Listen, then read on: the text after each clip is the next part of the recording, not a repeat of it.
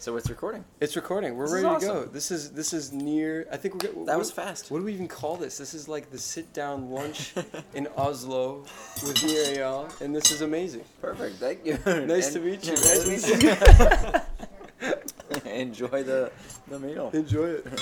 You too, man. Feel free to dive in here if you want to share some. Yeah, thanks so much. Yeah. I've- I've got muscle here's for days. We got everything Literally. over here. Yeah. Cool. So I think, um, I mean, we can we can kind of dive in. I think the the biggest thing of when I've been talking to people about coming to to meet you, there's a lot of people. You know, I think there's some people living under rocks that just don't know the book hooks yet. Mm. And I think just to start it out real quick, uh, if you could explain maybe briefly in your own words, like real quick, what is hooked? Sure. So uh, I wrote Hooked when I was looking for a book that I didn't find. Hmm. I had a hypothesis that um, the products that will win in the future are the ones that create habits. That as we shift from smaller and smaller interfaces, so as we go from desktop to laptops to mobile phones, now wearable devices, audible devices, the interface disappears. And so, uh, what I believed back in 2012 was that if you want to get people to use your product, you either build a habit or, in large part, you die. So if you're not on the home screen of someone's phone, that gives you an opportunity. But what happens when that phone disappears and becomes an Amazon Alexa device or um, a wearable device with a teeny tiny screen? So if, if you're not top of mind, uh, and even on the phone, like if you're on the third or fourth screen on someone's phone, you might as well not exist. Uh, and if you think about the biggest world-changing companies of the past 10 years, every single one of them built a habit, right? Like Google, it's not, you don't think to yourself, ooh, I wonder whose search engine is better. You just Google it. Yeah. Uh, Facebook, Twitter, Instagram, WhatsApp, Slack, Snapchat, all of these companies had to build a habit or they go out of business. And I didn't understand how they did it. Yeah. what was the deeper psychology?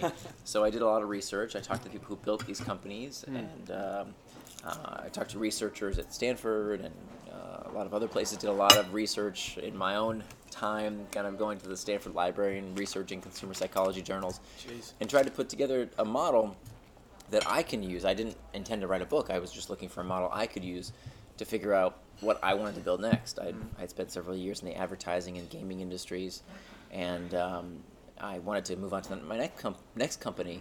Uh, but I enjoyed the writing so much and the research so much, and other people kind of you know gave me a lot of good feedback from it. And uh, then I taught a class at Stanford, uh, at the business school, and then later at the design school, and so that kind of became my business uh, as opposed to starting another product company. I'd done two and sold them, uh, and I thought I was going to do another one, but the writing and the research became my next thing, and that's what I've been doing since. So the the essence of Hook, to answer your question, Yeah. is this four part model that is designed into a product experience to keep people coming back. Mm. So it's it's um, it's the core mechanic, the core user experience of all these big companies we talked about. These four phases of a trigger, an action, a reward, and finally an investment, which we, we can go into in more detail. Yeah, definitely, definitely. No, it's a perfect, I think, uh, introduction to that.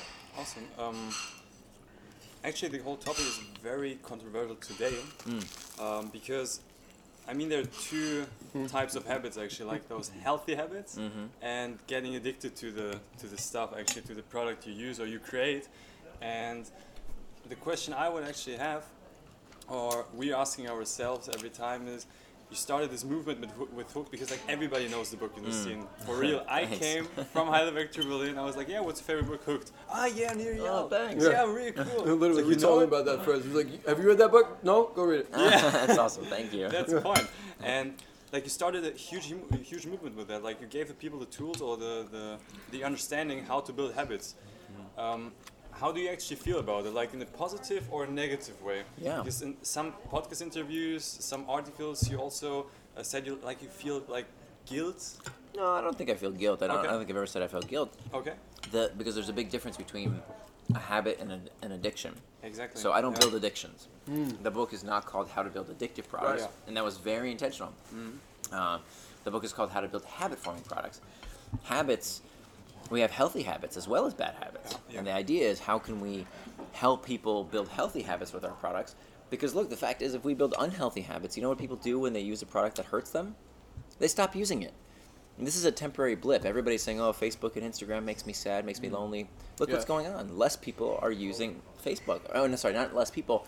Those people who have used it the longest are using it less and less. Mm-hmm. Actually, it's becoming less and less popular because people are figuring out, "Hey, this is uh, becoming an unhealthy habit. Yeah. It doesn't Yeah. doesn't do it for me. It doesn't it doesn't benefit me." And I think that's very healthy. We need that. Um, uh, so, and it, it's in the company's interest to make a healthy habit as opposed to unhealthy habit. Because again, you know, people will stop using a product if it hurts them. Um, as opposed to an addiction, an addiction, the definition of addiction is a persistent compulsive dependency on a behavior or substance that harms the user. Yeah. So we as product makers would never want to harm a user. In fact, in my book, there's an entire section on the morality of manipulation. And I talk about the difference between habits and addictions and how we would never want to build an addiction. Um, so my stuff is all about habits. Um, you know, the fact is, if you're interested in startups, come on.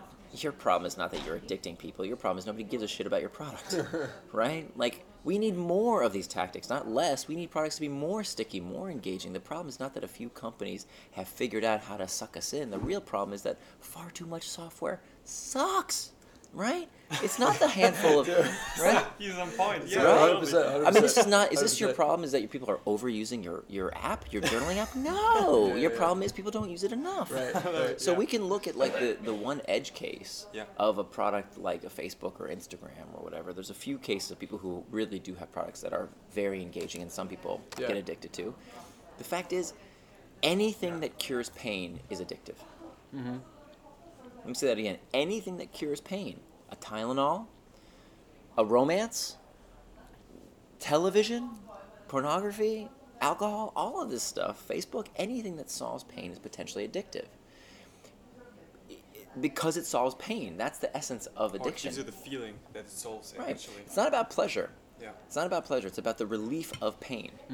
Uh, and for an addiction to take hold, you, it's not it's not just the product. There is no such thing as you know a product that you just look on a screen or even you inject in your mm-hmm. veins. It's going to get you addicted. It doesn't work. Even heroin.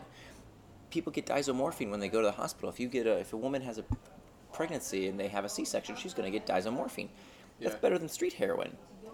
Vast majority of women don't get addicted to heroin mm-hmm. right? It's a very small proportion, single digit proportion of mm-hmm. people who it's a t- particular type of person, a product that, that has addictive properties, and a necessary third condition is a problem they can't deal with otherwise.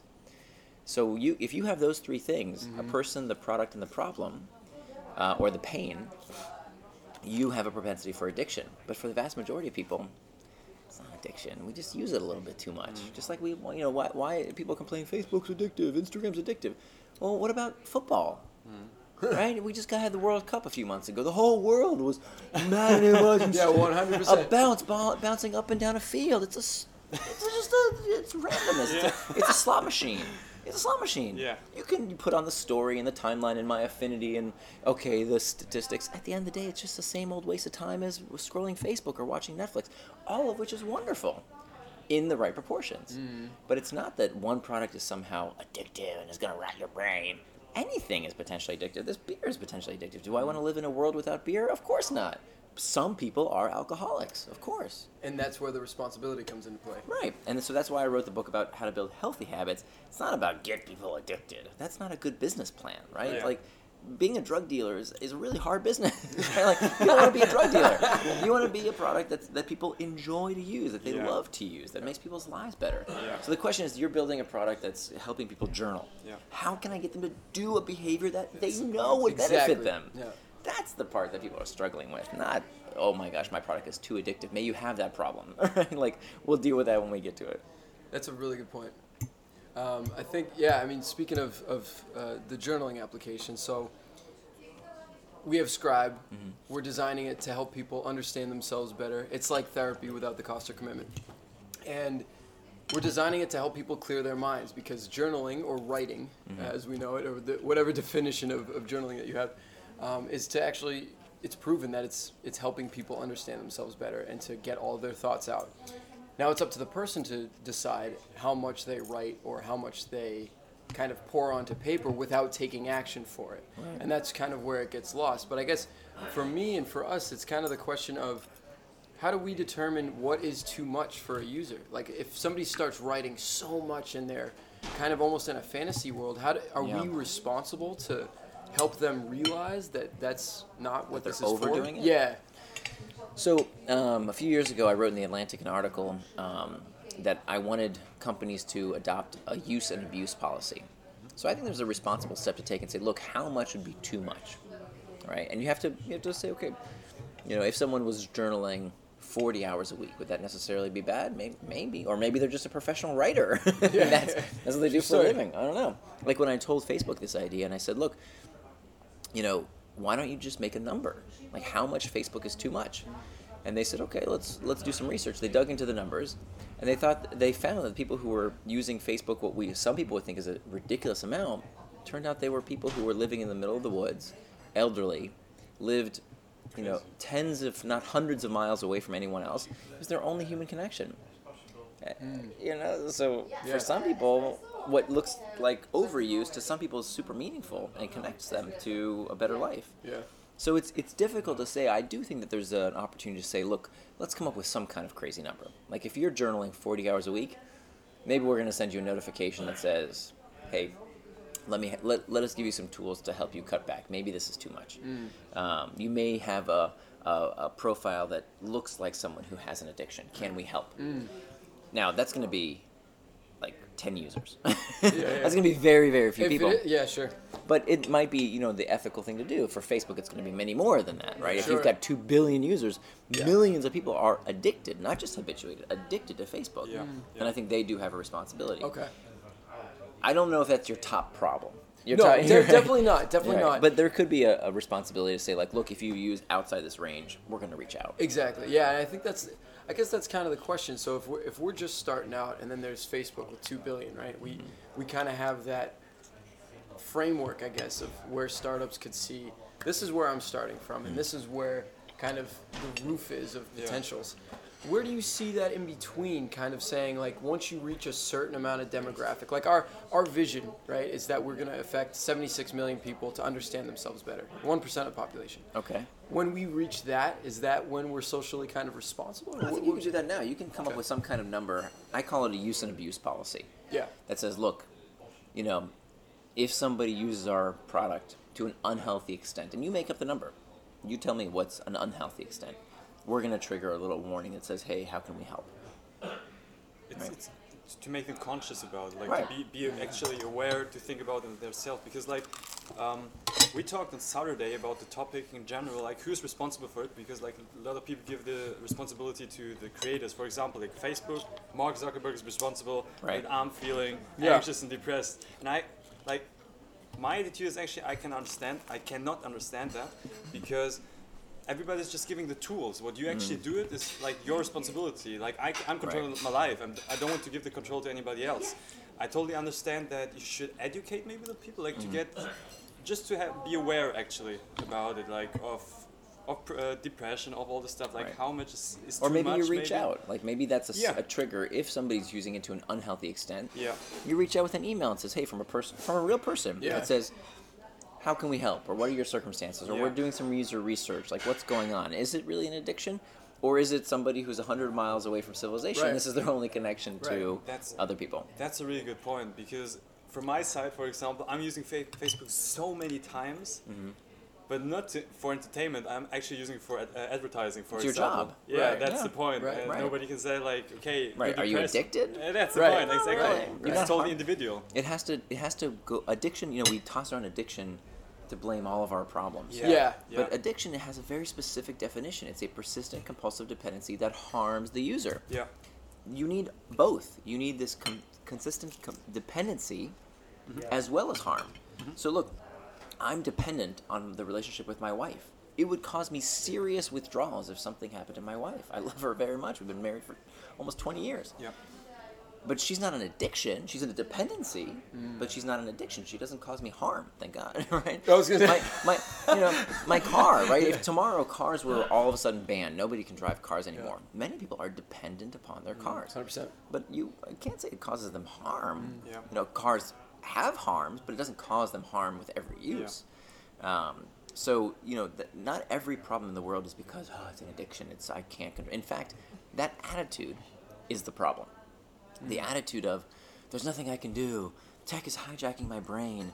We're all addicted. We're it's all them. victims. We're victims. Right. What, what happens is when you tell people that, studies have found they believe it. Mm-hmm. That the number they did this great study on alcoholics, and they um, determined that the number one criteria that determined whether an alcoholic would relapse or would stay sober was not the level of physical dependency.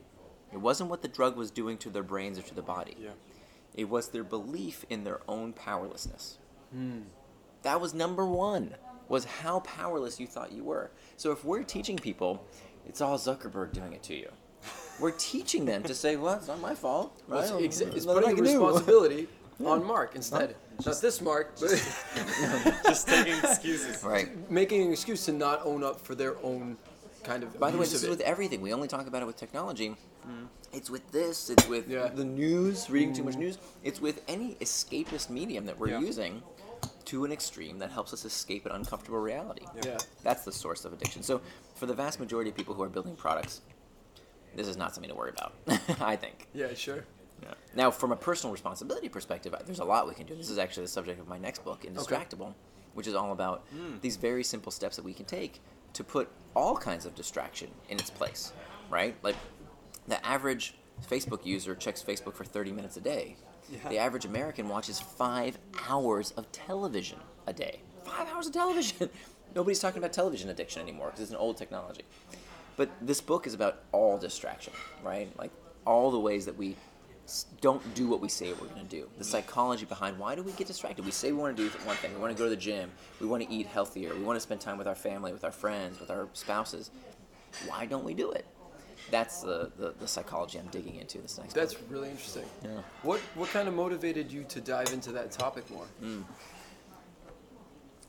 the reason I write everything I write is to answer my own questions. So I found myself a few years back. I started writing Indistractable five years ago, um, and I found myself getting distracted um, in ways I didn't always like.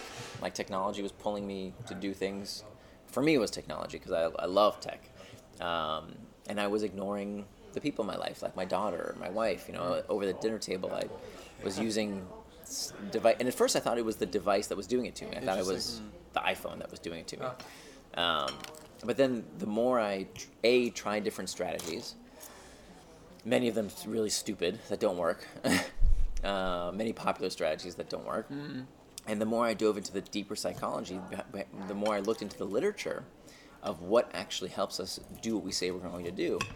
I learned that it's, it's actually not that hard. Like once you know these techniques, you can be indistractable. That's why I made up this word. I wanted a word for who is the kind of person that does what they say they're going to do. Yeah. And like what a superpower that would be. Imagine you said you're going to go to the gym, you go to the gym. You say you're not going to eat unhealthy food, you don't eat unhealthy food. You say you're going to be fully present with your friends, and you are.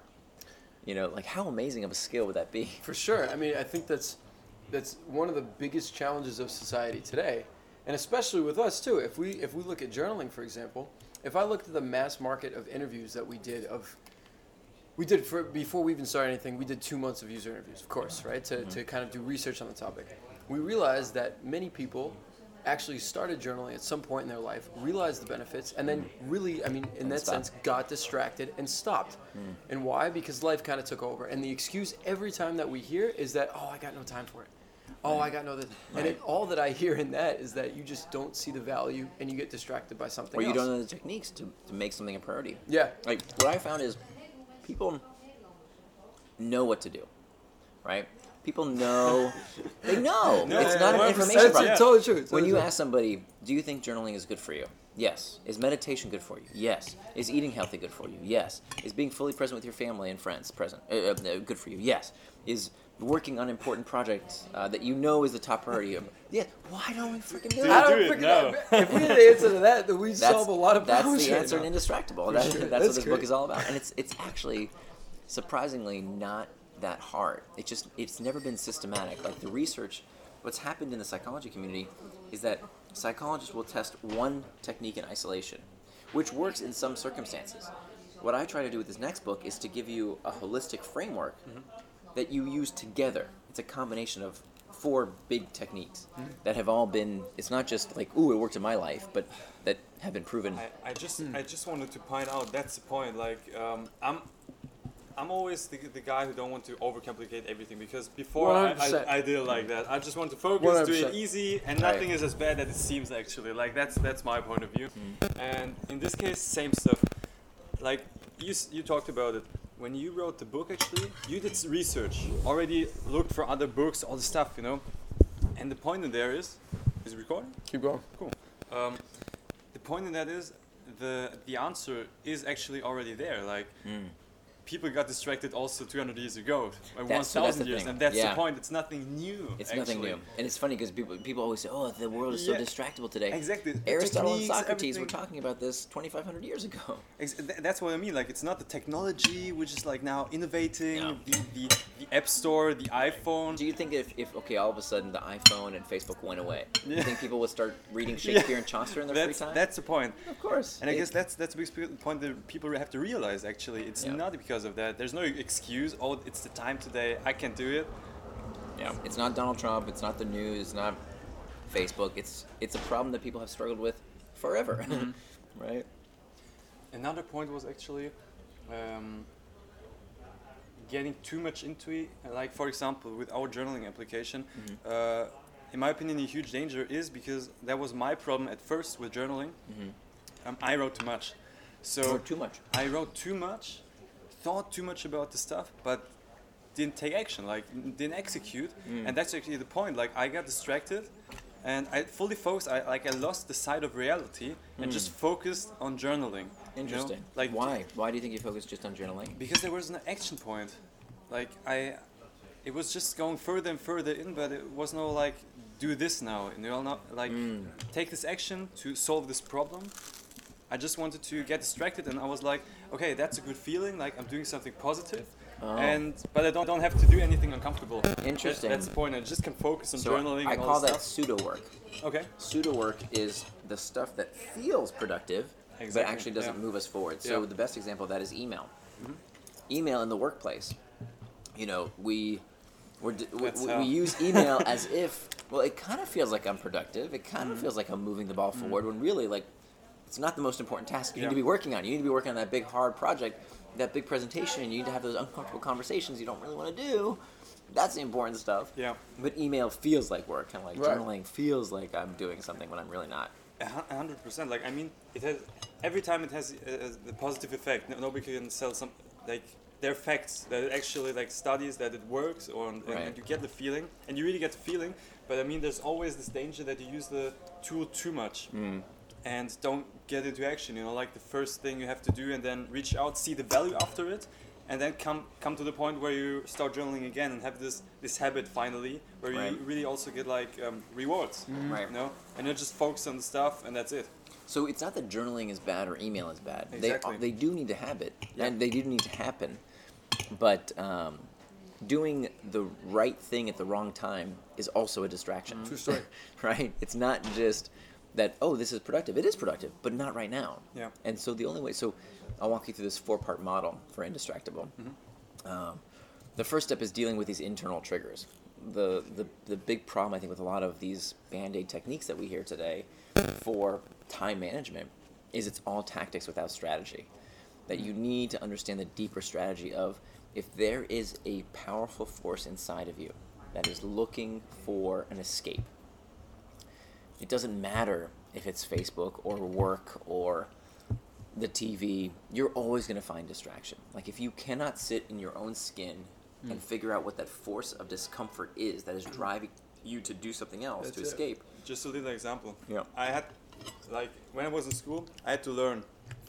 open my book, no distraction. My handy was like in the, in the living room, all good. Your phone. Mm. If, He doesn't know what handy is. yeah, sorry, my phone. That's that's German for for phone. Handy, Smart. okay. It's very alright. confusable. like, so I, I had to learn. What did, what did I do? A fly came up. Just a fly, like randomly. I watched it like for five minutes. There you go. Perfect example because you really didn't want to do the work. Yeah, that's Right? the point. so the idea is that if you don't understand the internal trigger, the Yeah. discomfort from inside, Yeah, you're always going to get distracted. Yeah. The mantra I keep repeating is distraction starts from within, Yeah. right? Like 100%. if, if you were working on something really boring but I came to you and I said, I'll give you a million dollars if you finish this right now. You're gonna be super motivated all of a sudden. Well, where did that motivation come from? It was just in your head, right? The million dollars is, is an external factor. Now you're super motivated, um, and so it's the same way with with distraction. That if you you have to understand what's going on in your own head first and foremost. Like, why can't you sit with your family and have a meal without your device? Why is work so boring that you're constantly checking Slack or you know doing research on Google? So you have to start with your internal triggers first.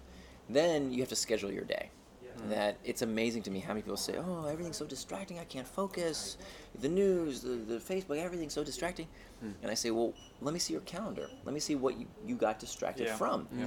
And they take out their phone and they, there's nothing on their freaking calendar. It's white Yeah, yeah. all day. They, they've got nothing planned. Yeah. If you don't plan your day, somebody else will. Totally. That's a fact. Yeah. So you have to plan your time. Yeah. Uh, the third thing is to remove the external triggers. That about two thirds of people with a smartphone never change their notification settings. That's crazy. How can we call something distracting?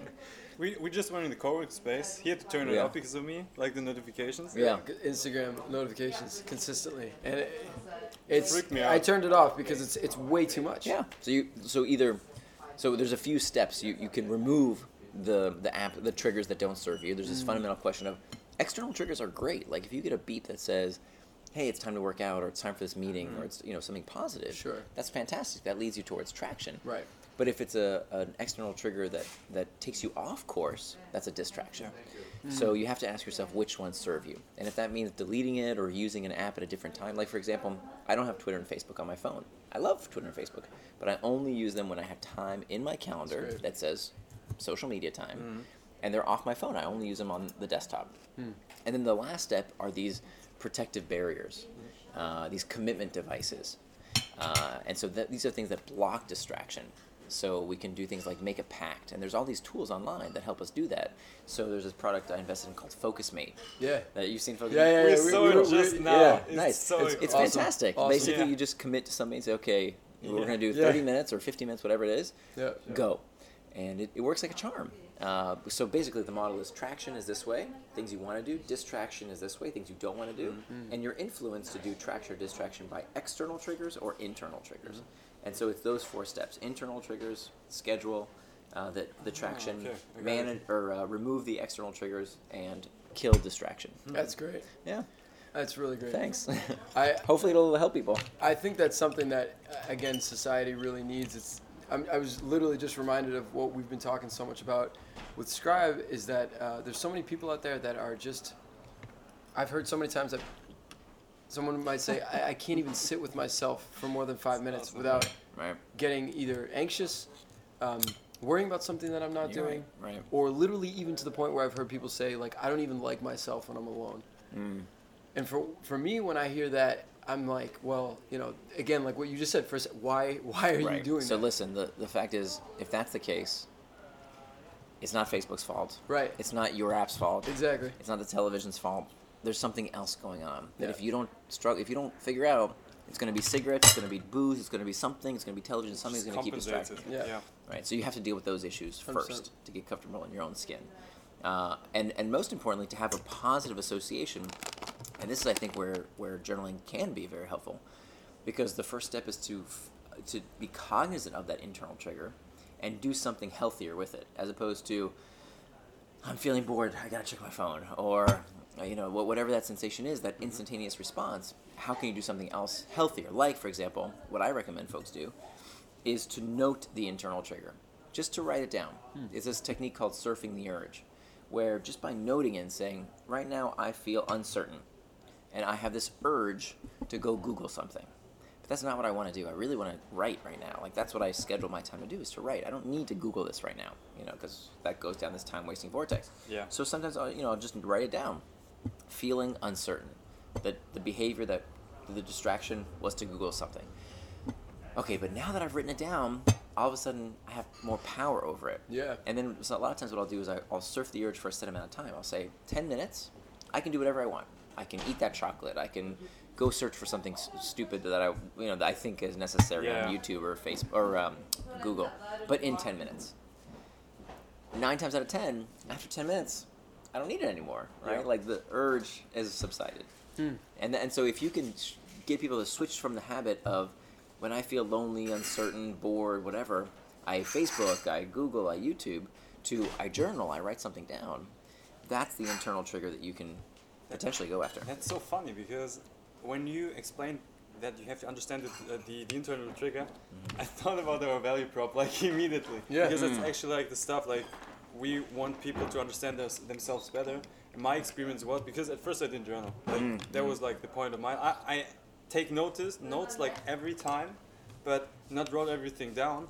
And um, what you just said is exactly the thing. Like what you recommended, like noting it down actually is a total difference. Like for for the people who are maybe viewing this, um, it's not the same thinking about it and writing it down actually. Like taking the action to write it down and maybe formulate it even. That sticks in the head way more. Right. Like that was what I experienced. Along with the hook model, the second step of the hook model is the action phase, Exactly. which is all about Yeah. making it as easy as possible. Part of the problem, I think, with journaling is that people think, okay, I have to go write this Emily Bronte, you know, dissert- long, you know, here's what happens in my life today. It doesn't have to be. It can literally be less than a sentence. Mm. It can be, here's how I felt, here's what I wanted to do, here's what I'm going to do instead. That's journaling. Yeah. Exactly. You're getting some Yeah. of the psychological benefit of control. I mean, control and agency is so important in our lives. When we do not feel in control, our our our psycho- our psychological state can really deteriorate. So that act of having agency to write down what you're feeling Yeah. helps us feel that sense of control, and it can be very very powerful in doing what we really want to do. It's really curious actually because you're, you're including that now in, in your new book that, that you said right. Um, I guess what is it um, that could you talk a little bit more about that? Like what is it that you're actually suggesting people to do? Like how, how to actually solve these things? Like if, they're, Right. if people are are uh, not feeling good inside, what is the kind of the ask that, that you give to them? Right. So it depends on, on there's some things that you can do yourself. There's some things that depending on how severe it is. Um, like for example, if you're struggling with OCD tendencies, turns out that OCD is highly associated with addiction. That most people um, who struggle with an addiction struggle temporarily, except those people who have an underlying condition like obsessive compulsive disorder. Mm. So there's some techniques that I can't fix for you in a book. You sometimes need professional assistance, but that's a tiny percentage. It needs to be said, Yeah. but that's not most people's problems. Most people's problems are that they just don't have the, the techniques to properly cope with these internal triggers. They're habituated to seek instantaneous relief from their pain. Right. The first thing is to understand is that all of our behavior, everything you do, is driven through pain. We used to think this Freudian notion of the pleasure principle, that it's the pursuit of pleasure and the avoidance of pain. Turns out, neurologically speaking, that's not true. Hmm. Everything we do is to avoid pain. Hmm. But if you understand that, that itself, that i- i- in fact, that pleasure, the reason we desire pleasure is because of the pain of the desire. It's the wanting, it's the craving. Huh. It's, ooh, I want this because it tastes good, and if you deny it to me, now it hurts. It's all about pain. So, time management That's crazy. is pain management. Hmm. this is the thing time management is pain management. So, it's all about managing your discomfort. It's very Buddhist, right? Yeah, yeah, exactly. I'm, I'm reinterpreting it, but this is basically what the Buddha says Hmm. uh, that it's suffering. Um, so, if you can learn to manage your pain, if you can learn techniques, and I give a bunch of them in the book, um, then you really are the man, the master of your time. Hmm. That's uh, I, I read the book uh, Hardwiring Happiness. Mm. I'm sure you know that. Um, and again, like I think the biggest thing that I learned out of that is that how, how essentially evolution has happened with human beings. We've learned from everything, right? You, you have six pleasures, but one pain. You Mm. immediately know Mm. exactly that one pain, and you're never gonna do it again. Mhm. That's why breakups are so much more impactful than Mm, they are. mhm. You know, I mean, falling in love is one thing, but falling out is even worse. Yeah. It's like coming off of a drug, right? It is actually. I would argue that, that a drug is like coming off of love. That in fact, the reason drugs are, are so powerful is because they're using the neurobiology. Drugs are very new, evolutionary speaking. What's very old is is love. Right, that's been hardwired into us from day one. Love for our children, for our tribe, for our uh, significant others. That's the neurocircuitry that that drugs are taking over. But sorry, I interrupted you. No, no, no. That's perfect. I guess um, my only thought on the kind of the evolution of understanding the fact that we function off of pain. Mm-hmm. Um, how can, how might someone be able to like? It's one thing to understand that, but it's then Mm-hmm. I'm thinking anybody that that could be watching this, or even myself right now. I'm thinking, okay, how can I implement that in, Yeah. in my life? How can I understand that more? All right. So there's a few techniques I talk about in the book. Um, it's really about reimagining. It's reimagining. And you can reimagine a few things. You can reimagine the pain itself. Uh, that's one significant step. What do I mean by that? That we have medicalized pain. That in, in, in the Western world, we think about pain as something to escape right away. Uh, if you're stressed, that's super bad. De stress. It turns out, actually, st- one, stress is not bad for you. It's how you cope with stress. And in fact, that if you think it's a condition, that it's something to be avoided, that you actually psych yourself out. You begin to create stress, a phobia, right? The number one cause of insomnia is worrying that you're not sleeping, right? That's what, that is Yeah. rumination. It's this hard wiring that we have to ruminate and ruminate and ruminate.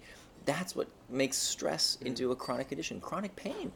Turns out chronic pain is really about uh, it's a rumination disease. It's about the the fear. Oh, my back hurts. My back hurts. Why does it hurt? Why do you know? It's this rumination that actually neurologically causes the pain.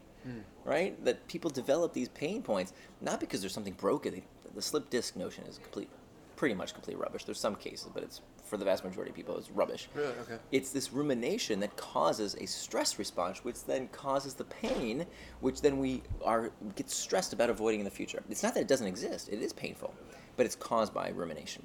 So the first point is to stop looking at pain as something to be avoided. It's something to reimagine. Instead of so for a long time I used to get straight stage fright, and now I do hundreds of talks a year now. But I used to get really nervous on stage and I th- and the reason I got so nervous on stage is because I, I would say to myself, okay, I'm nervous, I'm getting stressed. They're gonna see my stress. I'm gonna fail. So and it would it would create this vicious cycle. As opposed to now, when I get Yeah. nervous, I say, oh, okay, this is my body getting ready to perform at peak performance. Right? Like the reason my heart is beating is because I need more oxygen in my brain so that I can deliver a great talk. I guess like Simon Sinek told told the same like like the same perspective actually. He tried to change his perspective on it. Like okay, I'm actually not nervous. I'm excited. Like Right. that's what I am now. Right. And then acting actually like that. Right. That's that's hugely important. So that's number one. Is reimagining uh, the pain itself. And there's a bunch of things we can do to reimagine the pain. Yeah. pain. There's a bunch of things we can do to reimagine the task itself. Yeah. So that's how we. So we reimagine the task. We reimagine the stress, and we reimagine ourselves. So, So, sorry to interrupt you, but the thing is, like, I tried this. Mm. Like, for example, okay, I'm, I'm really nervous right now, but let's get excited. Mm. You know, like, you can't just change it immediately. Like, is there any action involved, or like, what do you have to do, like, to reimagine it? Like, right. yeah. So a lot of it is learning how to talk to yourself. Okay, okay. a lot of it, you know, a lot of us uh, beat ourselves up. You know, we, we are we talk to ourselves Yeah. in a way that we would never talk to our best Mhm. friend, right? You you know this, right? We have 100%. doubt, we have criticism, and it turns out that self compassion is an incredibly important skill to learn. That how we talk to ourselves, that little voice in our heads, whether it's sabotaging us or whether it's building us up and making us stronger, is incredibly important. Um, and that is a mental habit. You know, habits aren't just our actions; habits are also our thoughts. Yeah. What do we retreat to when we're in a moment of pain? When we feel an internal trigger. Totally. So it's a lot of it is is retraining yourself. A lot of it is calling bullshit on um, these ways of thinking that we are somehow deficient or Yeah. incapable. Right, like the medical establishment telling us that we need a pill to solve every one of our problems when Yeah, you feel stressed. yeah. you know, th- there's we have to be aware of these incentives that a lot of Yeah. companies have to medicalize things, um, and that and that not everything is a disease, right? Not everything is not in our control. There's a lot Yeah. of things that a lot more things are in our control than, than people believe. Not everything, of course, but a lot more than we think. That's really fascinating. Yeah, I think there's such a wrong uh, kind of perception, I guess, in society that Mm. to think that. I, I think again, like we've been speaking so much about blame, and I think Mm. so many people love to actually put the blame somewhere else, whether it's on a president or I I don't know, an application or something like that. Mm. Um, what are your thoughts, even to just kind of combat that, and, and Mm-hmm. literally something that startups could do, or Mhm. um, any other companies that actually have like a leading edge on, on Yeah. political opinion or Well, societal opinion. Part of it is so I was a journalism uh, minor in school, Oh, no and kidding. I know a lot, lot of this is about uh, the media. Look, like there's no nobody wants to read a story.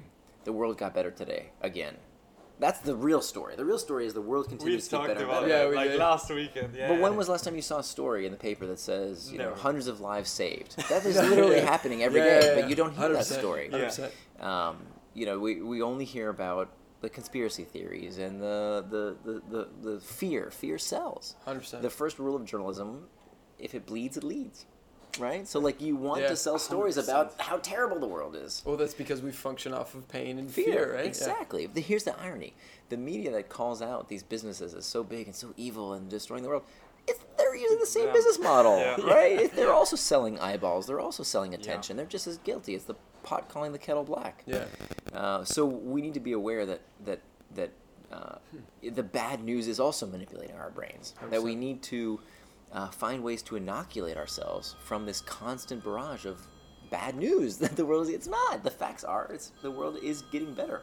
I totally get your point. Like I totally get that. That was the point. Like I was really into. I dealt a lot with like politician stuff, Mm. with all of this on the world to know about it, to can talk about it, and there were just disputes. Um, thinking about it every time I can. Um, like getting more depressed actually because Right. of those topics, and I stopped it. Like Yeah. didn't even look to the news or media stuff like that. I like I know about the stuff for sure because like uh, if you want to stay up to date, you will stay up to date. There's no Yeah. possibility you're not like in a cave or something like that.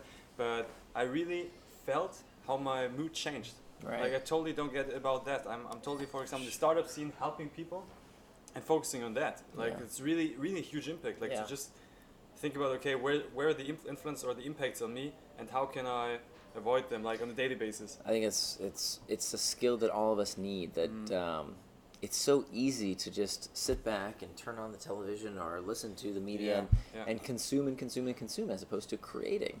And the fact is, I don't think you can do both at the same time. You can't consume at the same me- time that you're creating. Your brain can't do both at the same time. You have to make time. You need to consume, of course. We need to educate ourselves. We need to be aware of what's going on in the world. But I think that we have shifted to the extent that we are letting uh, letting it control our life as opposed to us controlling it. It needs to be useful. Like we need to ask ourselves, why am I spending my time with this information? Can I do anything about the children in Syria? No, I can't. I Yeah. can't affect the civil war in Syria right now. There's nothing I can do. Yeah, yeah. And it's important to know what's happening, but also, you know, how much time we spend on this stuff is it needs to be put into proportion. Um, and so I think it's it's you know th- there's certain tactics that we can use. For example, my friend James Clear, who also writes about habits, taught me this technique of going to Wikipedia once a month. Yeah. At the end of the month, I have a reminder to do to read the news of the month. So Wikipedia will summarize every month of every year what was important this month. And that takes you that. it takes you like 15 minutes That's and you amazing. understand the top stories as opposed to every day. Do I need to read the news every single day? I- Yeah. I, can't do anything about the world, about, about many things about the world. So The why thing- am I wasting the so thing much is, time I, on I it? don't know if the people like can't do anything, but they don't want to do. it. They just want to talk about it. That's right. the thing. Mm-hmm. Because it's it's why? Because it's, No. it's another drug. It's another way for us to escape reality for a few mm. minutes and not think Yeah. about our own problems. Uh, which, if you look at the news as pure entertainment, fine. But if you look at it as, ooh, I'm an informed citizen, that's bullshit. You're kidding yourself. You're not doing anything about it. In fact, knowing so much about this stuff and being scared about it all the time, I think makes us less likely to do anything. Because we think to ourselves, God, the problems are so huge. What can I do? I can't do anything about anything. Right, right. And we lose that sense of agency as opposed to pick one thing in the world that you really want to change, your mission in the world. This is what I want to affect. And focus on that. I think that's not only is that the, the key to a more focused life, I think it's the key to a more happy life. Right? It is. 100%. Yeah. Um, Jeez. I would ju- I, I would like to um, move into the startup topic Yeah. actually because like we, we, we talked a lot now like about all the, like how to get distraction done like how to escape them all like what happens actually and there are a lot of topic, topics we also talked about like on the weekend and actually every time. But so many stuff and as i talked uh, or as i mentioned i'm really the guy who want to focus on one thing. Um, what do you think like about startups who really want to create a good habit actually? Like Mhm. really don't don't follow the money but really want to create an impact a positive impact. And that's a huge thing like being like indistractable actually. What should a startup focus on to really like what, what's the most important thing to finally achieve this goal like to have a positive impact and not a negative like getting too much into the app for example or making the users addicted but we talked about Right. the, the So in, actually. in Hooked, I talk about this um, this model. There's Yeah. this manipulation matrix yeah that I ask people to answer two questions. If you care about using these techniques ethically, uh, how do you give your, yourself a test to know whether you're using them correctly? Now, by the way, you can make money using them unethically. You can cheat people and make a quick buck. but, but it's if you ca- It's a quick buck, and, and at, at the end of the day, if you care about that kind of stuff, I want to give you an answer to know uh, how you're on the right side ethically. So I give a two part test.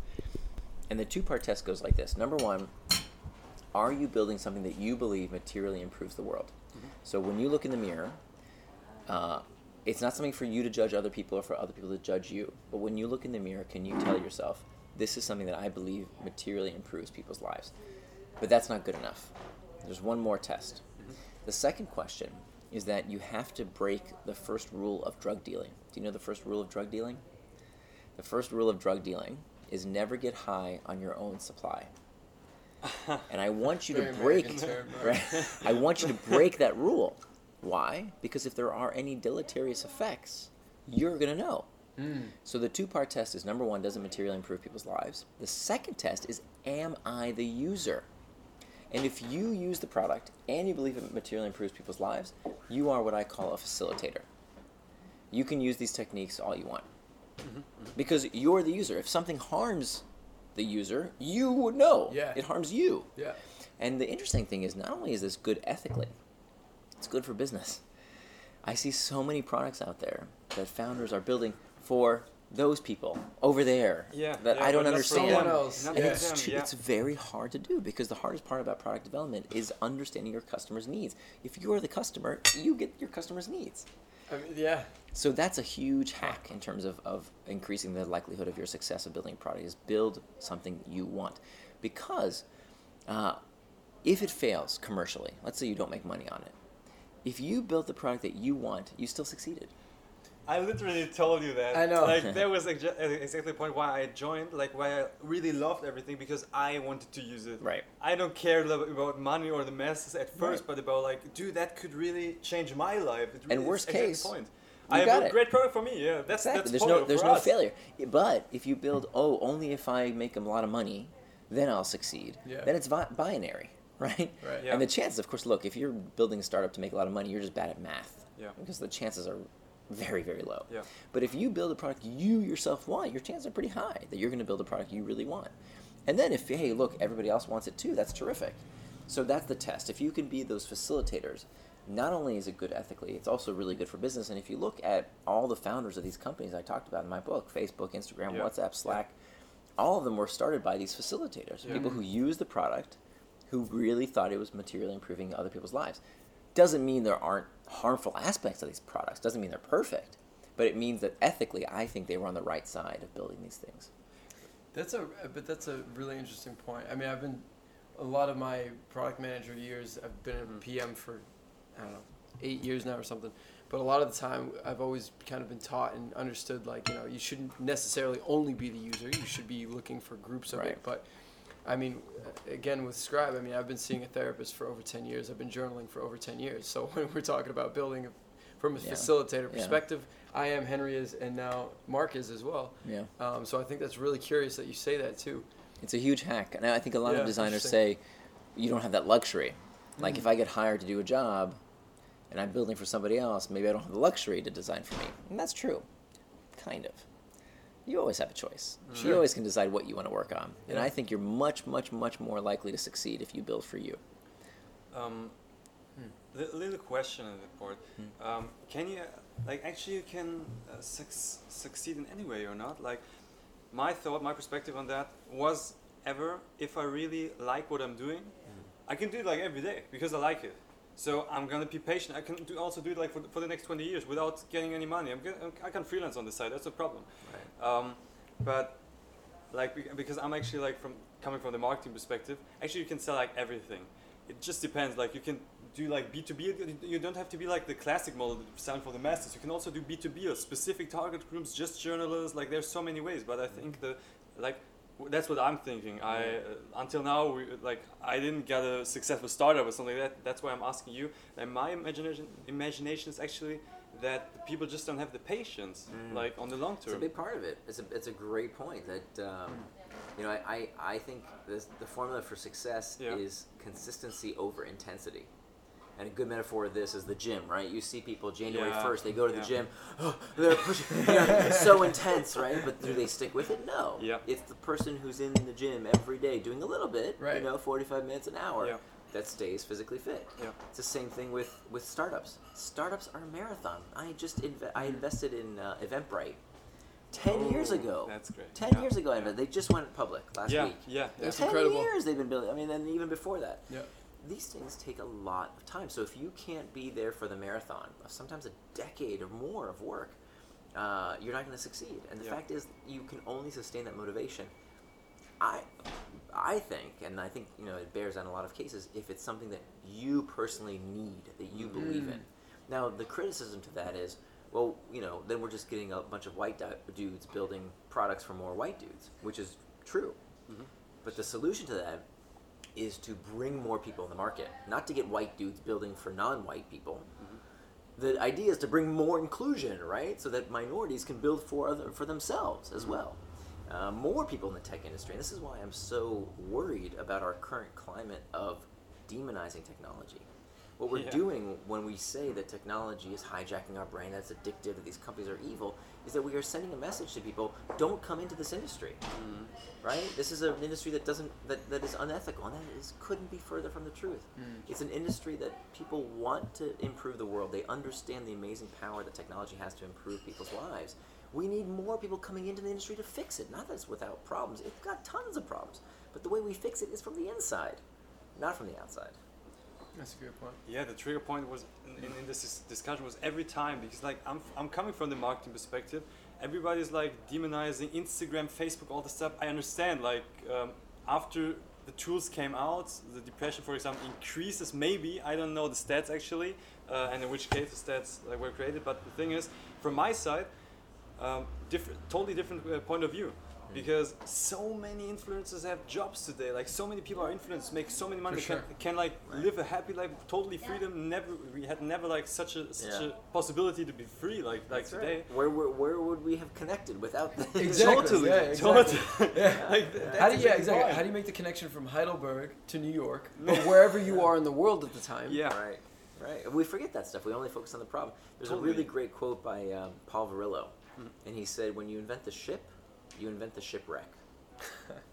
Every technology is going to have a downside. Every Yeah, technology. totally. True. Yeah. But but you know what we did? We didn't say okay, nobody used ships anymore. Yeah. Guess what? We built better ships. Yeah. When did was the last time you heard about a shipwreck? Yeah. They don't happen that much anymore. Yeah. Because we built better ships. We built technology to fix the bad aspects of the last generation of technology. Hundred percent. Like we're giving, like we're building the tools and the opportunities, and the people. Ca- everybody can design on its own, like to how how much extent they actually have to use it. Right, right. Yeah, and if you don't like Facebook and Instagram, guess what? Let's build a better one. Yeah, yeah, Hundred you know, percent. screw Yeah. Facebook. F- fuck them. Build Yeah. a better one. Yeah. yeah. Is that kind of um, is that your take of, of why you're coming out with Indistractable? Is that kind of your uh, bettering the ship, so to say? kind of. You know, I think that there's a there's two parts. I do think that companies do play a role. I do. You know, for example, this use and abuse to- policy that we talked about Yeah. earlier.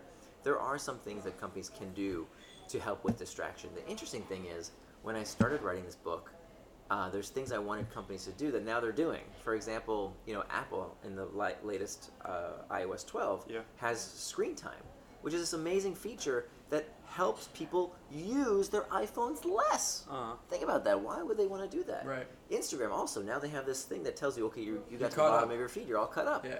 Why are they doing that? They're doing that because they understand that people will use your product for a longer period of time when it doesn't burn you out. If you have a product that hurts people, people stop using it. It's like so seatbelts, Yeah. right? Seatbelts in cars. People think, oh, seatbelts in cars is because of the law. Uh-uh. Seatbelts in cars were placed there 20 years before any law told them to because it made the car safer. Safer. And guess mm. what? Safer cars sell more cars. Yeah. and so that's exactly what's happening with the iPhones and with mm. Facebook and with Instagram. These companies realize if they make the products better by making them less harmful, people will use them over their lifetime, not mm. just in a short sprint say, oh, I don't want to use that anymore. So it's in the company's interest to make products that That's don't harm people. Like that's there. People asking themselves, they're like, okay, what's the best way from the business perspective and the ethical perspective? Yeah, there's yeah. there's one solution, like for Right. both sides. Make a better better. product. Yeah, yeah, yeah, literally, Make a product that doesn't suck as much. literally. Um, like we're watching which company you actually invested. For example, what was Focusmate? FocusMate. man. Mhm. Awesome, like that, that was such a great idea. Um, and it seems that you actually really want to point out this indistractable focus. Like Mhm. what I, I'm, I'm, I'm just asking you, what's your personal ma- mission for the future? Like, uh, Yeah. for example, like if you're dying over there, what do you want to leave, or which impact do you want to leave, like to the Right. world? I think my um, my message with indistractable Yeah.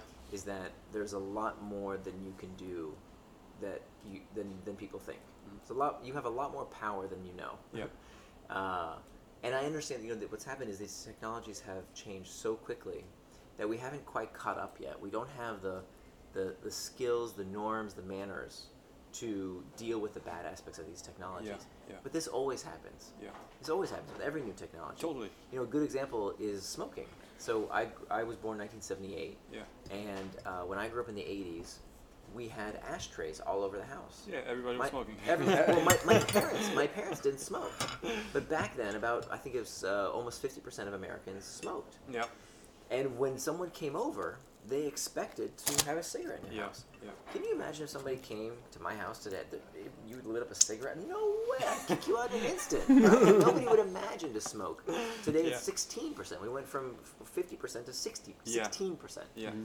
Part of the reason that happened, okay, laws and signs and regulations, etc. But there's no laws that says people can't smoke in their own private homes. Why do people not smoke in their own private homes? Right. Because of norms, because of manners. It's rude. Mm. And that's exactly what's happening with our devices. So it's those kind of things. That's what I want to tell people that we can do this. We've done it before. If we did it with smoking, which goes into your body, we can do it with, with social so- media. That's so interesting because Like actually, if I if I were to say right Yeah. now we're having this beautiful conversation and I Yeah. say okay, wait what? And the, that's I'm being a dick. That's I'm rude right? It's clear that that's rude. And, Yeah. and people learn it now right? People are learning. You know what's interesting? The younger generations don't have this problem. Like we think okay kids are constantly using their phones. Around their friends they know it's rude and they don't do it. They do it around their parents right because they're Sure. doing this when they do it around their Sure, sure, parents sure. right Yeah. they're Yeah, sending yeah. them a message Definitely. but they know it's rude. When I go and I do a lot of board meetings and, and um, sessions in big conference rooms, it's not the junior employees that are using their devices in the middle of the meeting. It's the older people crazy. that haven't gotten the message, that. right? That like their habits haven't changed. They're part of this generation that thought that was okay, but our generation knows that Mm. that's rude. That you don't do that anymore. I'm, True.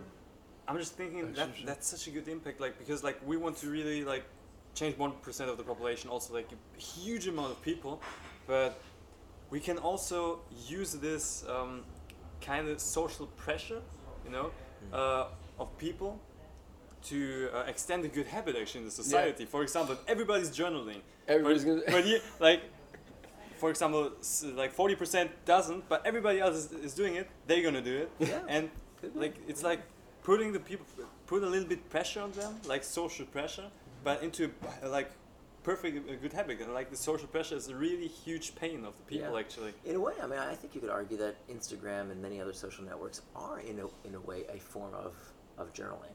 Like on the way here, uh, I stopped and I reflected at what a beautiful day it was, Mm. and I took a picture of it. And in fact, studies have found that people who stay, who take pictures of things savor them more. They enjoy them more. They find more happiness. uh, Uh, so there is a positive impact to, you know, in a way, a picture is a is capturing a moment. It's, it's like more savoring. thoughtful actually Yeah, so it's just Yeah, another totally. way of doing this this this pause and reflect as opposed to going through our day all day. So I you know you're, you, I think there's room in the market for lots of different flavors. Yeah, yeah, allowed. sure, sure. But there's clearly a human need for it. No, definitely. I think I, I found that in myself. Um, since I was a kid, I've always had a camera in my hand, and Mm. I've always found that like when I'm when I'm capturing video or photos, I'm actually able to remember them even better because I have that kind of Right. perspective of it. Right. Um, and I think when, when you look at a photo, you somehow you a picture says a thousand words, right? Mhm. And uh, if you're able to actually connect that with something positive or negative, even then you're able to remember it better. I think the one big difference of journaling, especially, is that when you're able to actually get it out and write about it with yourself and do that introspection, you're actually able to see things maybe that your subconscious never actually saw before, Right. and then that's the that's the difference. No, I mean, I, I it's interesting because I think a lot of authors, uh, or maybe wannabe authors, think that first they have to know something and then they write about it. Man, not for me. I want to know about something. That's why I write about it. That's your trigger. in the process of writing about it, that's how I discover the Mm. truth. I mean, I, I writing to me is the best form of education. Hmm. You know, not not not that I know everything when I start, of course not, but Yeah. it prompts the right questions, the time to reflect. It's amazing how I mean, oh my god, if there's one thing I'd love to teach the world, it's that you have the, the answers, right? So many people they call me, they, they they want an expert to tell them what to do, but if if they just sat and thought for an hour, like who gives themselves an hour to think every day? Just think, like come up with the right question and ask yourself what might potential solutions or answers to this question be. Now, you can't stop there. You have to go say, okay, is this correct? Is my view of the world validated with research or other sources and citations? But f- you know, first giving yourself a few minutes a day to actually try and come up with your own answer before you, you know, seek advice from others. That's actually a really good point because I can't tell you how many people I've heard that are seeking answers, but when I ask, so what are you doing about it, or what are Yeah. you thinking about? What do about you that? think? Yeah. Oh, Yeah. I never thought about that. yeah, you- yeah, I never thought about that. Well, but do you, do you know a good book about it? yeah, yeah. No, but that's exactly it. Do you have a Do you have a book that you can do? You know, uh, could you Yeah. recommend yeah, on the yeah, topic? recommend the book. Um, but how about this? How about you just get a cup of coffee, sit in a coffee shop by yourself, and write down some answers But- to your own problems? But here, are you kidding me? Like that would mean I'd have to be alone with myself. Yeah. it's it's Yeah. true, but it's it's it's so much fun. Like honestly, it's one of the most enjoyable things I do in my day is the two hours of answering my own questions. And that's why I wrote Hooked. That's why I wrote Indistractable. These were both big questions. How do you build Yeah. habit forming products? How do you do what you say you're going to do? That's the big questions for these two books that I wrote. And I, I wrote, wrote, wrote until I have an answer that I'm happy with. That's That was a incredible. discussion of, of us actually. Um, we thought about the next step after journaling. Actually, like what's the Mm. next action, and how do we help people to, to understand their like their problems, and what we didn't thought about was actually like, but then we, we identified actually what it is. If a pe- person just writes, if we just can get the people to write, like every person, like really honestly about the feelings, Mm. they will already write about like the, the problem, identifying the problem, and about their solution Because they know what to do. like the Yeah. solution for me isn't the same as for you. Like they're totally different techniques Yeah. which fits Yeah. me and you. So actually, it's one more time like overcomplicating the process because like if you're already write, you get to identify and to understand your problem Mm. and Yeah, the true. solution. For and example. even when it fails, like I think the part of the problem of taking advice only from others as opposed to getting into this practice of your Yeah. giving yourself advice yeah, is that when you read the, the, the advice that's in a book and writing as a self-help author myself, it's black and white, it's done. yeah, As opposed to the real essential skill is this process that we learn in the startup community Yeah. of iteration. Yeah. Right? That like it's build, measure, learn. Totally. So you try something, you journal it, oh I have an idea, I'm gonna try this. Yeah. You do it, it works or it doesn't work. Most of the time it's not gonna work. but you have a practice of then continuing the loop and now reassessing why didn't it work? What can I try differently? Right. and the experience really sticks. Like it's not okay. Maybe it was wrong. I'm reading another book. Like maybe there's another right. technique. It's like oh, I really tried it out. That was like uncomfortable and awkward. It sticks in my yeah, head. yeah. No, never gonna do this again. Yeah. That's alright for But me. I'm gonna try this other, right? Ex- Exactly. And that's Yeah. experimentation. Right, right. Yeah. Which I think is super. I mean, this comes out of uh, Carol Dweck's work around growth mindset versus fixed mindset. Such a powerful idea, right? That, um, like, w- one of the things that drives me nuts when I hear people say is, "I am what I am," right? Like, Yeah. What are you talking about? I- oh man, like, there's a few things. Like, it's like nails on a chalkboard when I hear people Yeah. say, "Well, that's just the way I am." No, you're anything you want to be. Exactly. You can change. You can. You can. You can Biggest think differently. You can Totally. change your habits of mind, your habits of action. But that is the hardest part, no? I, it's 99% of the population doesn't want to change. Well, it's impossible if you believe it's impossible. right. For it's all- sure, you it's all up here, yeah. Right, but if you have a growth mindset, it's actually, you know what? I'm bad at something because I haven't practiced it. So you practice and you get better. That's the whole idea of this growth mindset, Mm. as opposed to, well, that's just the way I am. So if anybody listening or watching right now had that question in their head right now, which I do, which is, okay, so I'm sitting there and I'm like, yeah, I don't want to change. I mean, I do, but I'm just saying, like somebody that says, I don't, I don't want to change. What is the first thing that you could say to help people right now start Well, to change something. I think it's I think saying I want I need to change or I want to change is a very high bar. I think the idea is to start with uh, what I call a MIA, a minimum enjoyable action, MEA, minimal enjoyable action. It's not permanent. It's an experiment. Try something small, right? Try a tiny change that you came up with that you think is a good idea uh, first, and experiment with that, right? Like these big conversion experiences. One, they don't come often. Uh, and two, when they're too hard, people don't stick with it, right? If it's like, oh, I'm going to lose 20 pounds this year, well, that's a, that's too hard, right? How Yeah. about you just switch from regular soda to diet soda, right? Like start with that. Yeah. You know, Baby and- steps. And if it doesn't work for you, do something else. Yeah. But it's that experiment. It's not just the baby steps. It's also the experimentation. It's also giving yourself permission to to fail, but To learn. a lifelong of, of continuous try. yourself. Yeah. Right. And then when you find something that works, then then you make those commitments.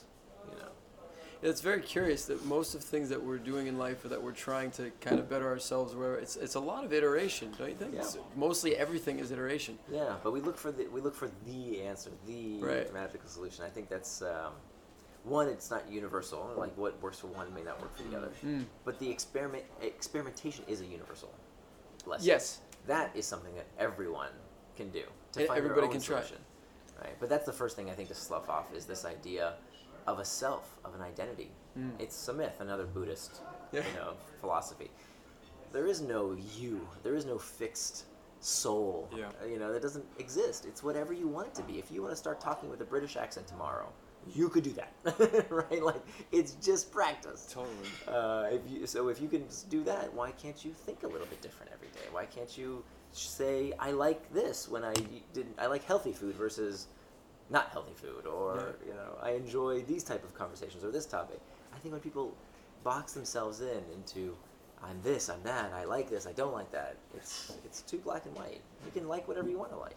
Do, do you do you focus more on your books actually or on the startups you, you invest in for example like in our case um, the tool to get 76 million people really clear-minded is scribe like that's actually the tool for us It's- this is for you your book for example Indistractable book all the stuff to get like the people to know how it works or actually the startups you invest in because actually it's the same area you do like the Yeah. startups too, too focus indistractability that's actually it I'm I don't I don't spend too much. I mean, if my if my startups ask me for help, of course I help. Uh-huh.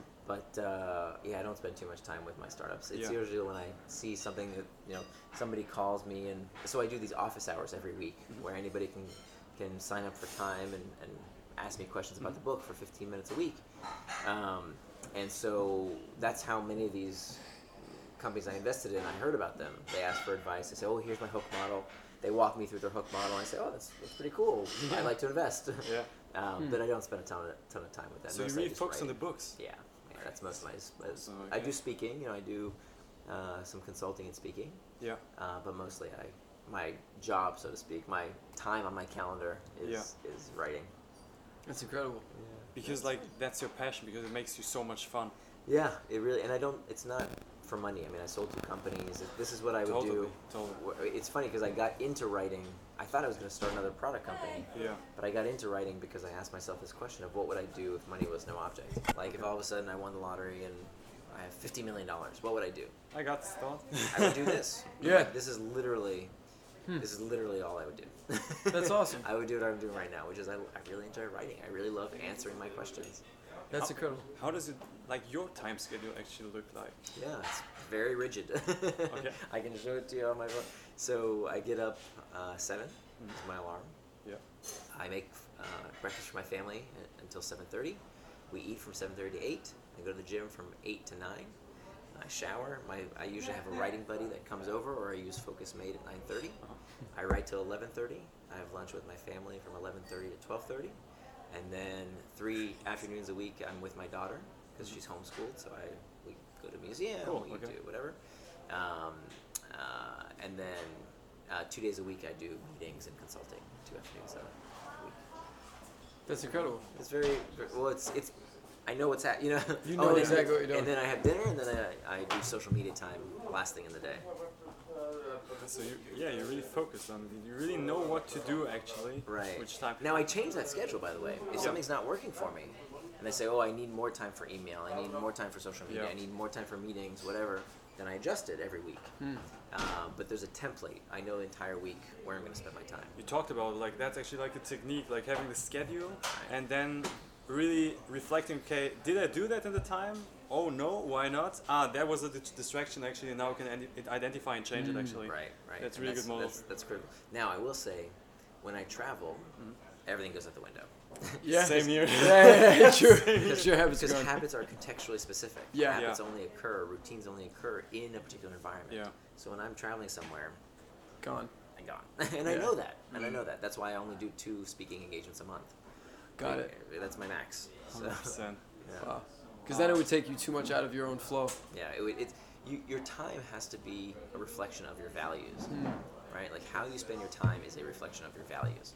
So if I spent all the time working, it means I value work as a, a outside proportion of family, friends, other things. Um, so I want the right proportion. If somebody looked at my calendar, they would they would be able to say, oh. This person really cares about his Yeah. daughter because look, the time in the schedule is for his daughter. and This person really cares about his wife. There's time in his calendar for his wife, as well as writing and consulting and other things. Yeah. But if you just go through life thinking, oh, whatever happens, happens, it, it you won't live up to your values. You're going to live up to somebody else's values. Totally. It's what your boss wants you to do, what your spouse wants you to do, even what your kids want you to do, Yeah. not your values. Yeah, I love when you underlined uh, that you really should focus and think about like re- reflecting which work you really should do, and not like doing everything because that's what I recognized um, in the last two years actually. Uh, that I really focus and spending time with so much different stuff. I actually, which is not important, which changes nothing. Like also from the work side, like sending out emails, doing this stuff, and finally it all switched to the direction where constantly say it like Jonathan s- knows it. Let's do like the, the, the least effort possible and maximize the results of that. Right. For example, like if it's just sending out one email, like five minutes, it should be huge, you know, Right, like a huge impact actually. And then work is just like, for example, two or three hours a day, like focus on that.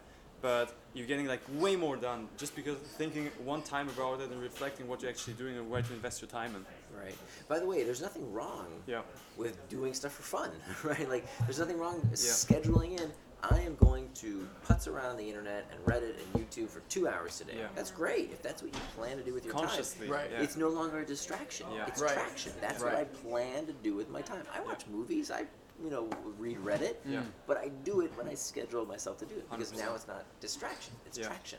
It's what I plan to do. And I'm sure in a way, uh, you, d- I would love to hear your opinion on that too. Is that I'm sure in a way that when you schedule that, you actually walk away from whatever it might be, whether it's an hour of social media, but you'll walk away from that feeling almost productive, Yeah, totally. right? Because you said that was my time slot. Absolutely. So not only does it prevent me from using it when I don't want to use it, right? Because I'm not checking Facebook all day or, or even though I love those products, I'm not looking at them all day. So I'm saving time and brain space for other things. Uh, but I also know that like that's how much time I'm willing to devote to it, right? Yeah. And it, and and if I don't get enough done, so to speak, like email. or for example, there, I schedule time for email in my day. If there isn't enough time, that means next week I'm going to schedule more time for it and adjust the schedule accordingly. Or it means, well, I'm just not going to answer every Twitter Yeah. message, and that's okay, Because right. that's a low priority item. That's Right. not valuable to me. That's interesting too. Except, so if I if I can bring that again into perspective of perhaps somebody that's not obviously like as advanced in scheduling as as we've been talking about, um, what is something that somebody can actually say? Okay, because I think there's a lot of guilt that comes with that too. If somebody makes a checklist, for example. And they don't get everything done on the checklist. They might feel, oh, I didn't get that thing done. Yeah. Or they, they, they put out the schedule and then it's too much and they get overwhelmed. Right. So the fir- okay. So the few things here. One is that there's a myth of the to-do list Mm. that we think that the way to get things done is to write everything down and then go do do do check the things off. Focus on the results. We know it doesn't freaking work. Yeah. Right? You know it doesn't work. Yeah, yeah. You do. I've used a checklist for years before I started this methodology, and every day there's five things I didn't get to that go to the next day, and the next day, and the next day. Yeah. Why does that happen? Because we're looking at the outcome as opposed to the input. Hmm. So don't schedule the task, schedule the time. Yeah. Right? Like if Yeah. you need to do a task, it doesn't matter if it's on your list. If it's not in your calendar, it's not gonna Doesn't happen. Yeah, yeah. right? So that's the first important point: is Mm. don't look only at output, look at input, and the input is time. Uh, and then the second thing is that you can give yourself buffer, right? So if you know that a task you think it's going to take an hour, but you've noticed, uh, like for example with email, I did this. I put in X amount of time in my calendar, and I still wasn't getting enough email time in. So you know what I did? I added some more in the next week. So again, it's it's to that iterative process Yeah. Mm. of looking at you know what I these meetings they say they're going to be 45 minutes, but you know what they're not. They're like an hour. Okay, so next time I'm going to budget it right. Like um, picking up my kid doesn't take 15 minutes because look, traffic is unpredictable. I'm going to buffer in an extra 50 percent. So there's this is not rocket science. It's just about but but the thing is, people try to schedule their day. And it, the first time it slips up, they're like, "Oh, this technique doesn't work." Yeah, Right? no, exactly. That's what I mean. But it's it's almost too to the extent where a lot of what you're saying and saying that you have buffer room for the next time. That's being kind to yourself, Yeah. right? yeah. Because you're understanding. Okay, I I messed up a little bit in that iteration, that experiment. I didn't do that right, but next week I'm going to do a little better, and I'm going to schedule exactly. smart. And the nice thing is, the more you iterate, eventually your life does kind of become a routine. You know that, like, okay, I always buffer in extra Yeah. time, Right. and then you, you so you change your calendar less and less as you improve it over time. yeah, Yeah. yeah, that's really cool. But that that iteration part is the part we forget. exactly and- that's i think that's some of the hardest probably for people to pick up habits or anything is understanding that failing is okay yeah, that's how we learn. exactly Yeah. uh, and i think in society i mean granted i being in volkswagen uh, for six years you learn that failure is not an option in a lot of these Mm, corporates and then you get some pretty bad outcomes because of that. exactly and so then switching to the startup scene and being my own boss i'm like hey you know if we mess up it's our own fault you know Right, so right. It's yeah. huge. We see that uh, on the individual level too. Like what happens when people fall off the wagon, they mess up. There's what's called the what the hell effect, which has been shown. It's this you know, well-studied phenomenon that if people fall off a diet, they fall off a time schedule, they fall off of what anything. you, know what happens? You know, I was I was really good about my diet, but then I slipped up. you know, yeah, now yeah. I'm gonna eat everything. go, what the hell? And that happens a lot. It happens with money management Yeah. people think like okay i was bad so the floodgates open and now i and of course the reason that happens is because we try and hold ourselves to these very rigid rules as opposed to saying i messed up a little bit that's okay that's normal like it's part of the iterative process but if you don't have that iterative step built in to know okay what can i do differently next time then you do have this you know at all costs do the do what you say you're going to do but we know what happens people cheat Right, they cheat exactly. with volkswagen they Yeah, cheat yeah, on yeah. a diet 100%. they cheat with their money 100% you know Yeah, and again, it's about keeping movement in the forward direction and Right. not stopping. Because if Right. you stop, then you fall back. You, whatever it might be. and to kind of- reflect. Yeah, to reflect. exactly. And, and the, the interesting thing is that a lot of companies, because they don't have this culture of reflective work, it's all reactive work. Exactly. It's all respond, respond, respond, respond all day. There's no time to reflect. There's no time for anybody to raise their hand and say, I don't think this is working really well. Yeah. Can we talk about this? How do we fix this? Yeah. Uh, and that's when things really got out of control. It's the same with, you know, people say that, oh, companies, you know, I have to work for my boss 24 7 and the technology is making it terrible and Slack keeps me always working. Turns out in the companies I studied, uh, it's not the technology, it's the company culture, right? It's a company culture where people are not allowed to raise their hand and say something's wrong. Because here's the thing nobody likes working 24 7, even the boss Yeah. doesn't like the fact that he can't go to his kid's basketball game without being interrupted and checking Slack all Yeah. the time. Yeah. Um, so it turns out that like over tech use in the enterprise is really a symptom of a larger dysfunction, primarily a culture where people can't say, "Hey, boss, something's not working here." Yeah. Right? If we can't talk about over tech use, guess what? There's all kinds of other shit the company we can't talk about, Totally. and that's the real problem. Well, at the end of the day, it's oh, it's not a tech problem; it's a people problem. Right? It's a culture problem. Totally. Yeah. I mean, I think that's one of the first things that when we first started Scribe, that was the first thing we said is that everybody has to be able to say no matter what, everything that's on their mind, and there's not going to be any wrong answers, and there's Mhm. never a wrong response. Right. We told that to Mark as soon as he came in. No matter, I- I don't care how long we've been doing this. You come in, you see something wrong, you say it, and I think to actually look at the future of companies or tech or startups or anything like that, it's not about the cool founder who had the great idea that had all this money or whatever. Yeah. It's really about having the truth and the honest conversations and being human to one another. And that's again and to I'm- improve, right? It's, it's the companies that, that get stale and, and get disrupted are the ones where people can't bring up issues, where they feel their job is on the line if they rock the boat. it's the exact opposite with these really innovative tech companies. Is that everybody's empowered to say something and improve to improve the product, to Yeah. improve the customer experience. Not only is that great for the product, psychologically it's super important. That it's called psychological safety. That uh, there was a really interesting study done at Google where they wanted to figure out uh, what makes for the best product teams. And the original assumption, well, well let's get the smartest people, Yeah. right? Like that's what McKinsey told us to do. McKinsey says, get the smartest people, get the smartest people McKinsey says all kinds of stuff. so and for a long time that was kind of the orthodoxy. They don't, they don't say that anymore, but it was all about like the hunt for talent and the and the war for talent. Get the best people, put them in a room, and they'll make the best products.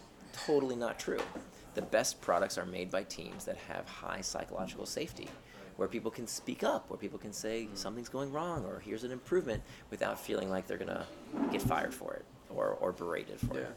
That's really what it's all about. Yeah, and they surveyed. I think I remember that they surveyed like all of their teams around the world, right? They And tried that- all kinds of things. They, they tried, got- you yeah. team cohesiveness, and, Exactly, like, all kinds of things. And it turns out one of the top top traits was psychological safety. Yeah. Right. Not that people had to agree. People had to fa- feel safe disagreeing. That's what was so important. And that actually turns out to be the secret to companies with a healthy tech culture too, Hmm. like Slack, for example. Slack, these com- this company that everybody says, oh, is keeping people addicted to their devices all day long. At Slack, it's not a problem. At Slack, it says on the company walls, it says work hard and go home.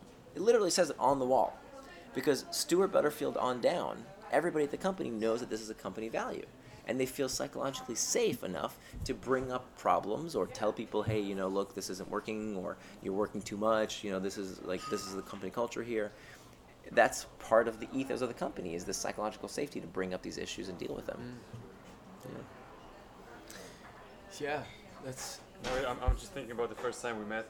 Mm-hmm. What happened? we, um, we, like, there's a there's a gaming room mm. at factory. I'm sitting in the beanbag. Jonathan comes up. Um, he's like, "Yeah, man, how are you doing?" Like blah blah. And I was just confused. I just was tired. I wanted to sleep. And but then, off a two-minute talk, became like what a two-hour session of marketing. Yeah. it was Really? the most honest session I ever had. Nice. And like writing everything down. I'm looking over it. I don't get it. What?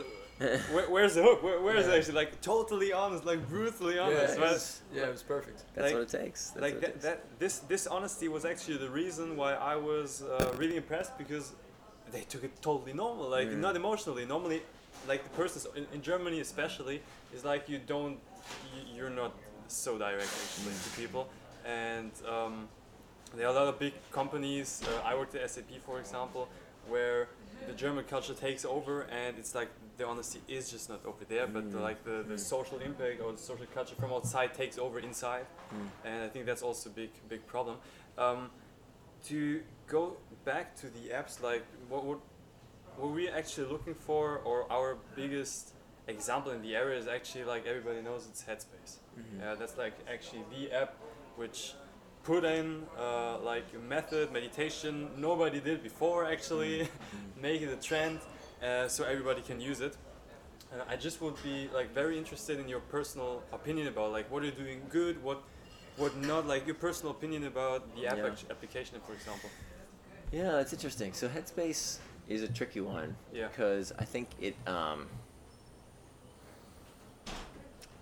uh, I don't. I mean, look, the, the the company's done an amazing job of, of opening up a market, no question no which is really beautiful Yeah. and for a very positive good. It does have some. Uh, well, I see uh, some potential pitfalls with companies that do, and uh, many of them, they, they come to me with this altruistic good that they're doing. And some of them make this mistake of, um, not necessarily in Headspace, Headspace's case, but sometimes they, they don't properly utilize the variable reward. So some companies, they, uh, like for example, fitness apps or nutrition Yeah. apps, Yeah. they or, or money saving apps. Yeah. They if if I open the app and it tells me you're too fat and you're still you're you're you're, you're too poor, right? You're still broke. That's not a variable reward. That's a variable punishment. yeah Right. And a lot of companies fail because they don't reward the user. It's not yeah you know what out you know, they don't feel good after Yeah. they, they use it so that's one problem not necessarily in headspace's case but in, in a lot of altruistic apps hmm. i think part of what i worry about with headspace so i used headspace for a while Okay. What a little bit worries me with Headspace is do they work themselves out of a job? In Okay. that, you know, if I use So they don't need it anymore. Actually. yeah, I kind of don't need Headspace anymore. Like That's my experience. I just said it. T- it's yours too. I'm, I'm, I'm meditating Yeah. through Headspace, but I don't have Headspace. yeah, just so the first that's what I did. I got started with Headspace. No kid. and it taught me how to do it and the Mhm. the app is so beautiful it's very pretty it's, it's so funny it's like so 100%. whimsical like the artist behind that is a genius Yeah. uh, but then i was like okay i got it like i don't know why i'm still using it anymore It's breathing. Exactly. Yeah. exactly. whereas yeah. and, and it's interesting there's another app not in the same meditation domain but when it Okay. comes to fit, physical fitness there's a, you know there's a million workout apps Mm. yeah. that kind of have the same problem right they teach you how to work out and then you don't need it anymore yeah, totally. there's one app that I love called Fitbod, Hmm. and it's really interesting in that they use this. They use the hook in that the investment improves the product over time. So the habit that they were going after is this habit of what do I do when I get to the gym? So the internal trigger is uncertainty, right? I get to the gym. Uh, I know a li- I know how to do push-ups and sit-ups and Yeah. you know uh, dumbbell curls, but I don't remember how much to lift. I don't know which exercise to do per se. Yeah. Uh, I don't know like to do this exercise on that day and this exercise on the other day. Yeah. So this app, because of the investment phase of the hook, because of what I did last time, improves with use. Now I can't go to the gym without it. Mm. and and it's interesting because it, in the in Hooked I talk about how you want to look for habit forming products from Yeah. nascent behaviors. Yeah. So the same way I used to take a little booklet of pen and paper, I use Fitbod. Like that's the that's the old habit. Now it's on my phone. Mhm. I think that's what, what, what Headspace is missing a little bit. It needs to have something that makes the product better and better with use, either through a community, Yeah. uh, through additional content, something that's more than just the meditation. Now, granted, I haven't used the app in a long time. Maybe they're doing it Yeah, already. totally, totally. but I think that's where I would be concerned is, um, you know, if you need, if your business, like, if Headspace was a one-time purchase, give us ten dollars, we'll teach you how to meditate, done, and that's a sustainable model. That's great. You don't have to form a long-term habit. Yeah. But if the model is no, no, no, you have to pay us every month a little bit. That's how we stay in business. Then they've got to figure out other ways, other more engaging tools, so they don't work themselves out of a job. There was the same, like what we thought about Yeah. uh, with journaling, because like we teach you how to journal. Yeah. You can do it, but finally, why not just like using paper and pen? Right. And that was like the reason why we had to think about a, um, a thing which really makes the experience like better. So I want to use the app actually. I don't use the pa- paper pen. It's a pain to use the paper pen because I have not, for example, this emotional analyzing tool Right. over there. Or the Right. legacy that you're leaving for yourself to understand your mind better over time. 100%. That's the big thing for us. That's what Headspace I think is missing is the investment phase of the Exactly. hook. Yeah. Is is what do I put into the product Yeah. that either Right. stores value? So, for example, if you're doing a journaling app and you are the journal, Yes. That's very powerful, Exactly. right? Like uh, that's where my journal lives. That's and, the investment. And we're having a machine learning actually that's that's helping you understand Mm. yourself better. Mm. And then to track that over time is really where we're seeing the investment come in. That's beautiful. For example, like let's say I, I used the app once and I only typed in hundred words. Yeah. Well, then give me a prompt next time. That's a very short prompt, Yeah. right? Yeah. Like, and, and try and increase a little bit more, and, or like say, um, you know, last time you wrote for five minutes, see if you can go for six this time, or something. You know, Mm. something that learns, that gets smarter over over time Yeah. uh, with use, for example. So, so you can literally see, okay, the investment pays off, like something, something gonna be- go better that- because, yeah. like in the long term, um, we think about having this library of, of, of content, and we finally have it over there. You have it over there. You get the trends by analyzing the trends. You can write like write better, like through the new entry, the trend's gonna be, or the the analyst is gonna be more specific on their Mhm. current situation, and it's gonna be the flow for the future.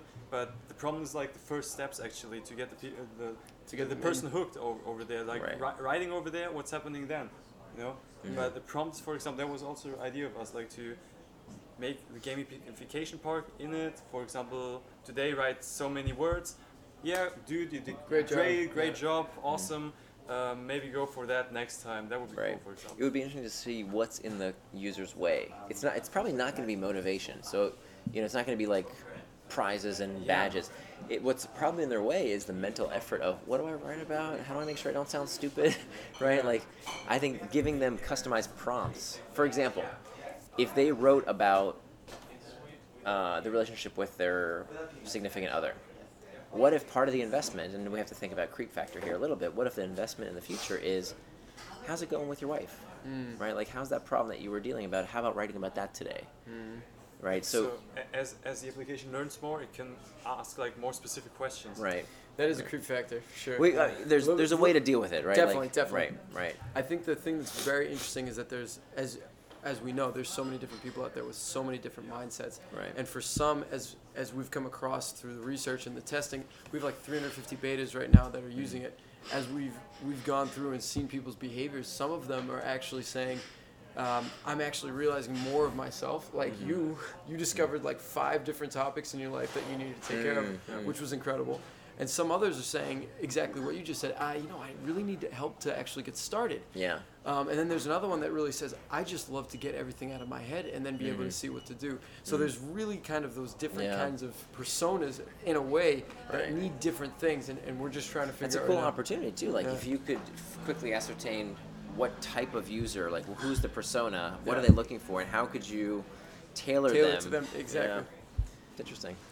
Exactly. I mean, I'm just I'm just listening Yeah. to because it's exactly the, the way that we're going right I mean, now. these are just ideas, right? We're just brainstorming. But, Totally. But at least it's at least it gives you a conceptual model of like, okay, here's where we might be weak. Here's where we can improve. Definitely. Like- no, and the research is showing that that's kind of what we're hearing from users. Yeah. It's really interesting. That was, was, what, was uh, what Henry actually talked about. Like um, our co-founder, who really focused on the product development, um, he showed us a prototype, and we discussed about it, like how it could actually see, like and look like, um, and it asked yourself which in which type actually are. Like ask you three questions. Okay, and did you already journal? How many times? Like or Awesome. perfect? Yeah. Awesome. Or categorizes Yeah. yourself over yeah. there. Yeah, I love it. I love it. That's for, and then you have like a special track for those type of people. Exactly. Then we Yeah. can see their behavior from that first initial input, and then how can we actually help those users either come back again, Yeah. or how can we actually help them further better themselves and Beautiful. start to keep going with it. All right, so I guess um, we are like totally over time, but um, That's okay, it was fun. I think this was an incredible conversation. Yeah. I really Thank you so much for being here. My pleasure. Thanks so much for having me. Yeah, definitely. I think uh, the next time that you're either in Europe or in Oslo, we'll have to see each other. Yeah, again. that sounds great. 100%. Could you say when the book's going to be coming out? Yeah, so Indistractable will be out early next year. We don't have a Okay. publication date quite yet, Okay. but sometime early next year. And of course, Hooked is available now on Amazon or wherever books are sold. Cool.